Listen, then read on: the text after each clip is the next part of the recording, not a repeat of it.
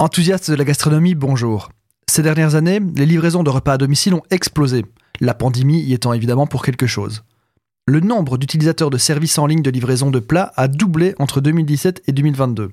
Plus d'une personne sur deux en Europe s'est déjà fait livrer un plat.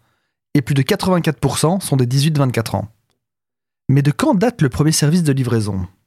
Alors historiquement, la première commande passée en ligne date de 1994. Il s'agit d'une pizza commandée sur le site internet PizzaNet, appartenant à Pizza Hut. Le service était alors réservé uniquement à la population de Santa Cruz, en Californie. Le site, ultra rudimentaire, je rappelle que nous sommes en 1994, permettait déjà néanmoins la customisation totale des pizzas.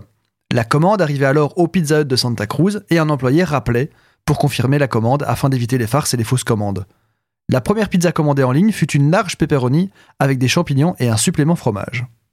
Les premières livraisons aux États-Unis, quant à elles, datent de 1922. Il s'agissait d'un restaurant chinois, le King Shu Café. Ce restaurant avançait qu'il était le seul établissement offrant de la véritable cuisine chinoise jusqu'à 1h du matin. Et pour enfin répondre à la question quel est le plus ancien service de livraison, il vient de Bombay et il a plus de 100 ans, il s'agit du Dabawala. Le Dabawala est le nom du livreur en lui-même. Le Daba est un conteneur alimentaire pouvant contenir un repas. Et contre toute attente, ce service ne se limite pas à un restaurant. Il s'agit d'une livraison d'un repas concocté par les épouses des ouvriers pour livrer directement sur le lieu de travail.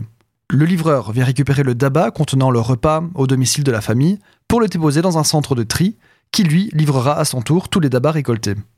On estime qu'à peu près 5000 livreurs approvisionnent jusqu'à 130 000 clients par jour, soit plus de 260 000 livraisons en 6 heures, et ce, 6 jours par semaine, pendant toute l'année.